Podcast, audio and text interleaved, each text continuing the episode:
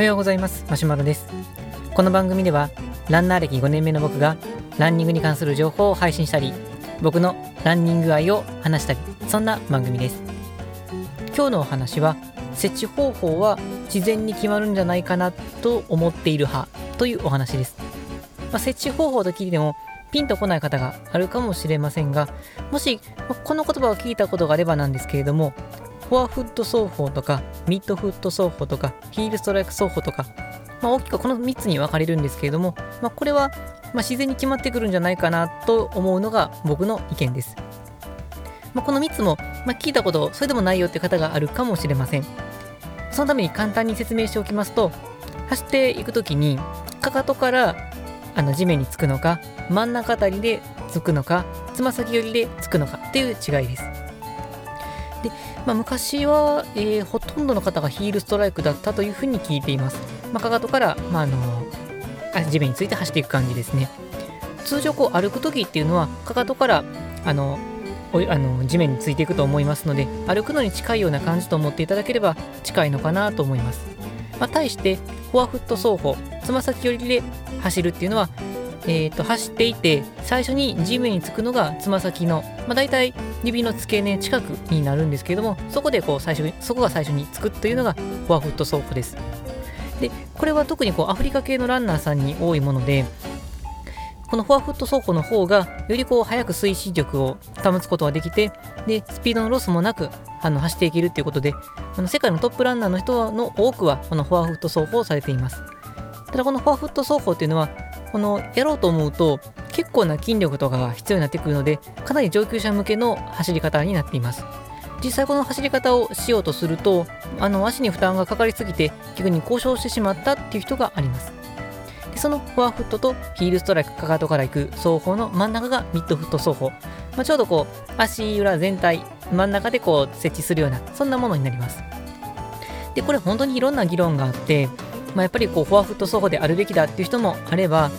まあ、そこまでこのトレーニング積んでない方であるとか日本人の体格にあったのはミッドフット走法であるとか、まあ、やっぱりこう昔ながらのヒールストライクでも十分スピードが出るよっていう人とかこれは本当にいろいろあります、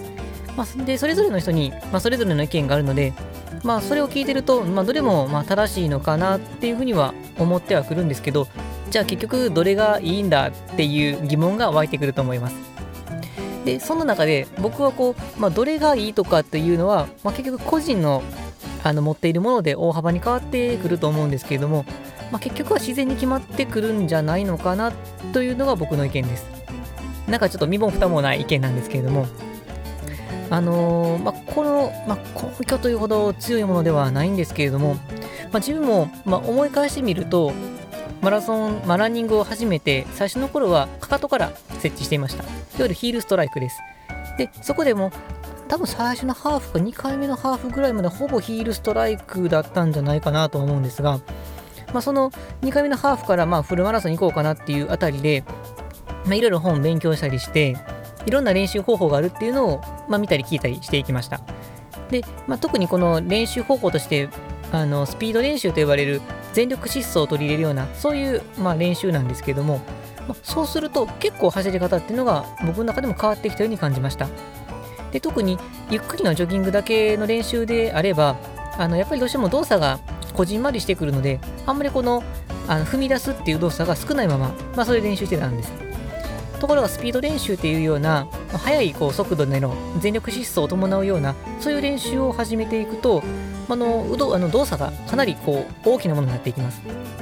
まあ、実際やってみていただくと分かるんですけど、本当に軽いジョギングでやるよりも、短距離走のような走り方をすると、腕の振りとか、足のこの踏み込みとか、こういうのは全然変わってきます。で、まあ、マラソンでこう42キロ走り切ろうと思うと、まあ、その中間ぐらいの、まあ、程いいあの、まあ、疲れもそこまで強く出なく、それでいてスピードが乗るような、そういうあのフォームがあのいいかなと思うんですが、ただ練習としては、まずこの大きな動作をできるようにならないと、そういうマラソンを走りきるいいフォームにもなっていかないので、しっかりとこの踏み込むような、そういうスピード練習での大きなフォームと、まあ、ジョギングでの軽いフォームと、そういうのを両方やっていく必要があるかなと思います。で、その中で、スピード練習を取り入れていくと、やっぱりこのスピードに乗るためには、自分のその設置、まあ、いろんなものが変わっていくんですが、設置方法もやっぱり変わっていかないとスピードに乗れなくなっていきます。で、まあ、そうすると、あの僕の中ではミッドフット走法、まあ、ヒールそれかかとから来るものとフォアフットつま先から来るものの中間ぐらいっていうのが、まあ、ちょうどスピードにも乗りつつ、まあ、まあ足にも負担がかかりにくいそんな感じになってたかなと思います。でこれは自分がミッドフット走法をするんだと思ってやってたというよりかは、まあ、走っていてやっていくと、まあ、これがなんか疲れにくいなとか、まあ、そこそこスピード乗れるなっていうのがなんとなく考えなくても自然とそういう形になっていったように思います、まあ、なので、まあ、そういうこのスピード練習のような大きな本を伴うような練習も取り入れながらやっていくと自分の中での程いいこうやり方っていうのが見えてくるんじゃないかなとは思います。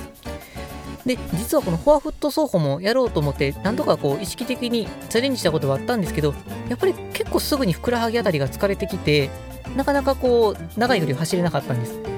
実際やってみると確かにこうスピードに乗れるような感じはあったんですけどもそのふくらはぎの疲れがためにあんまり長い距離が走れなかったんですね。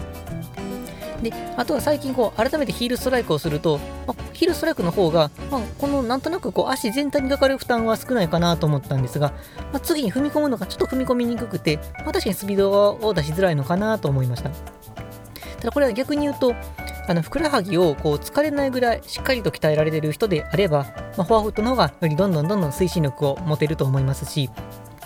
で逆にあのスピードはなかなか、ま、出しにくいけどもあそ、スピードは出せるけれども足の負担が強くてなかなか長く走れないんだっていう方の場合はヒールストライクの方が足に負担がないので42キロという長距離を走りきれるのかなと思いますで、まあ、こうなると結局は人によっては様々っていうところが出てくると思うんですけれども、まあ、ある程度意識的にやってみて合うのかなっていうのを考えてみること自体は価値があるかなと思うんですが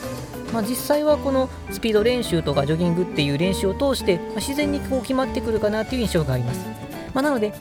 あの知識としては、まあ、こういうフォアフット走法とかミッドフット走法があるのかなっていう意識は持ちつつも、まあ、無理にやらなくても自然に身につくのかなとは思います。というわけであの結構このフォアフット、ミッドフット、ヒールストライク走法どれがいいんだ問題は結構根深い 根深いって言うと失礼かもしれませんけど問題があって、まあ、のいろいろ読んでたりするすると悩むと思うんですけど、まあ、僕の意見としてはあのまあ、やってみて合うかどうかは試しつつも結局は自然に決まってくるものかなという思いで、まあ、無理に考えるよりかは、まあ、気軽に気兼ねなくあの楽しくジョギングしてる方がいろんないい奏法が見つかるんじゃないかなっていうふうに思います。というわけで、あのまあ、ためになるかならないようなそんなお話になっちゃいましたけども本日の内容は以上です。今日の内容を聞いていただいて、あの面白かったなとか、ためになったなとか、いやいや、やっぱりフォアフットがいいよとか、ヒールストライクがいいよとかいうご意見のある方は、まあ、ぜひ、まあ、いいねのボタンとともにコメントいただけると幸いです。では僕は今からミッドフット走歩しながらジョギングを楽しんでいきたいと思います。それでは、さようなら。